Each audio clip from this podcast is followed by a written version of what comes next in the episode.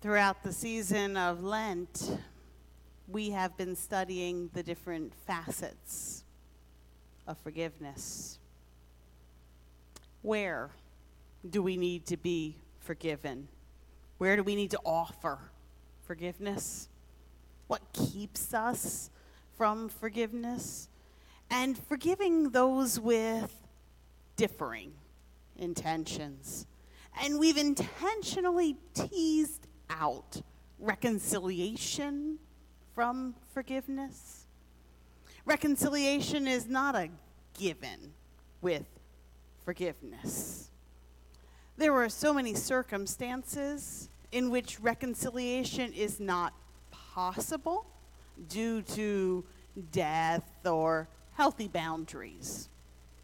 Reconciliation requires a engagement of all of the involved parties for persons and groups, nations to reconcile. All of those who are involved need to be willing and able to engage in restoring the relationship to the proper balance again. For any of you who reconcile your checkbooks, God bless you if you are reconciling your checkbooks. You know there are times in which this is a pretty simple kind of a thing to do. The month has been a simple one. And there are times that this is a little bit more of a complex endeavor. And if you've ever had the privilege, God bless you, for reconciling a checkbook for someone else, maybe it's been for an organization, you understand that there are multiple persons involved in the process of expenditures.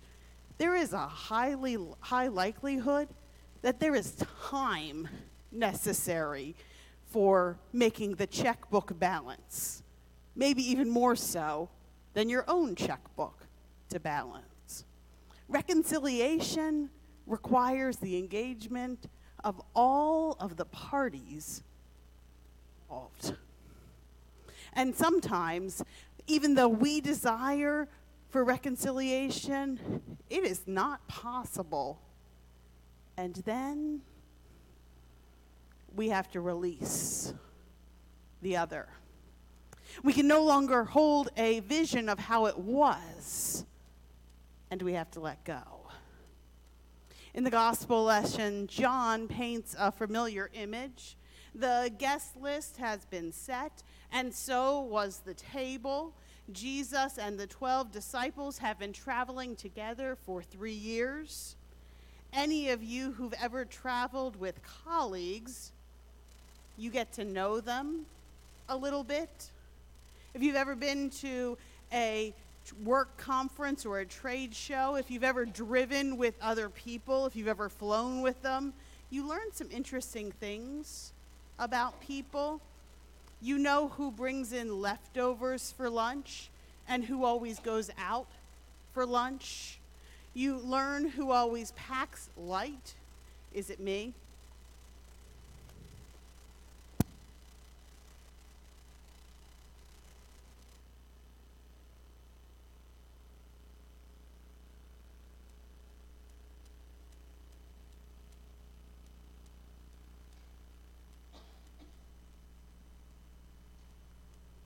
I am the one who always packs light. So that was apropos. There is always one who packs light, and there's always one who has everything you need. You learn about the one who is the night owl and the ones who are the morning larks. You, you begin to know things about people. So it was for Jesus and the disciples. And over the last three years, they learned a lot from each other and from Jesus. As they gathered to celebrate the Passover, Jesus was still teaching, and he was utilizing these object lessons. You see, Jesus took the bread, the one that would be used for the Passover meal, the one that we redeem and use for Holy Communion, and he talked about betrayal. Jesus declared he would be betrayed.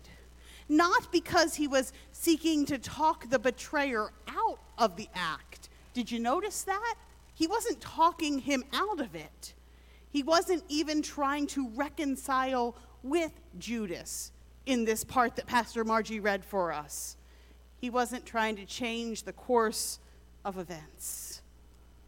Rather, Jesus releases Judas. Do what it is you must do to keep the events moving towards the action of arrest and trial, of crucifixion and death, of burial, and we know how the story ends of resurrection. It can be challenging for us to know whether it's reconciliation or whether it's release. Before Christmas, I got a letter in the mail that caused me panic just by the sight of the envelope. Let me explain it to you. Let me first say I love public libraries in general. And here, my family has been attending. We really like the Eastern Monroe Public Library. Like many busy parents and people everywhere, I have tried very hard to return my books on time. I promise. I have. But occasionally, books sometimes get returned a little bit late. It's a confession. And as I was checking out another great resource in December, the library staff appropriately and sternly reminded me of a fine that had been accrued. In fact, they went on to wonder why I didn't have the cash on me to pay off my fine. I didn't. I made promises to bring the funds next time, and I left the library and went on my way. A week later, I received a letter here at the church from the library. And I wondered if they'd tracked me down. This is what I thought. At my place of employment, to pay my fine debt and guilt, friends, it can weigh on you. The letter announced the gift of three books that had been given in my honor on the topics of problem solving and community building by pastors Margie and Ted Good. And I was bowled over with gratitude and surprise. Later, I was the first person in line the next day to pay off my fine. I was done with this guilt. I reconciled. The account was paid in full, and I had a receipt to prove it I was done last October, New York City libraries joined with others throughout the country to eliminate their library fines. They increased books and people back in 200 branches. Y'all hear this story? Did you know this? And the effect has been a tidal wave. This note accompanied one of the big boxes of books they received back. It said this Enclosed are books I borrowed and kept in my house for 50 years. A box of books for 50 years. I'm 75 years old now, and these books have helped me through motherhood and my teaching career. Another box referred to the books' as family patrons who previously were prohibited from using the library once their fees reached $15. For many people, especially single parents, this was just too high a debt. Over 88,000 books have come back in the last five months. True story. It increased their patronage by 15%. While fines for lost books still remain, you lose your book, you have to pay for it, they discovered a way to reconcile or release patrons. One librarian said it this way I can't tell you how stressed these fines made our patrons, and not having them erased that. or to the point the president of the library said this. We learned we could adjust our budget to do everything we needed, covering the lost revenue, because we're not in the revenue generating business. We are in the encouraging to read and learn business. We were getting in our own way. So I wonder for you and I, what are we called to? Do we sometimes get in our own way? You and I, in this forgiveness tour, are called to evaluate the next steps in our journey. As we offer and accept forgiveness, is reconciliation or release the next step? So let me offer a few questions for us. Is the person we're thinking of available for reconciliation? Are all of the parties available? If the person has moved on to glory or is physically or mentally, emotionally unavailable, can't be located for whatever reason, release might be a better option. Second question Would reconciliation bring health?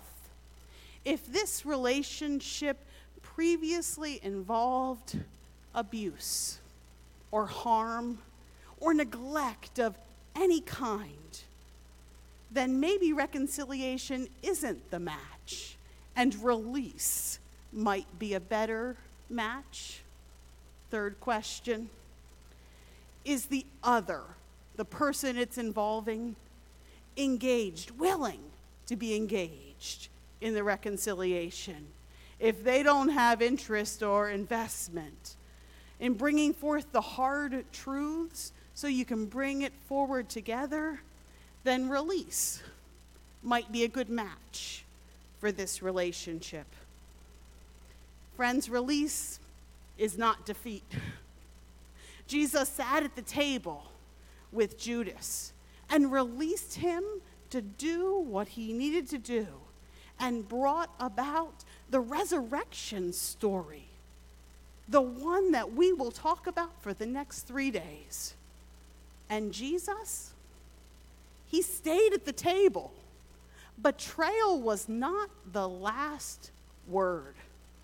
Jesus gave the fledgling community the sacrament of communion and said, Do this in remembrance of me. Yes, there will be those with whom we can reconcile. Thanks be to God. This is wonderful.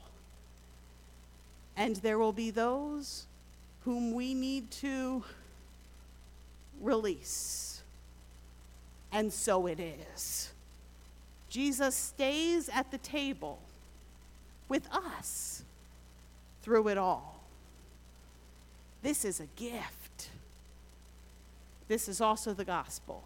It's the good news of our Lord and Savior. Thanks be to God. Amen.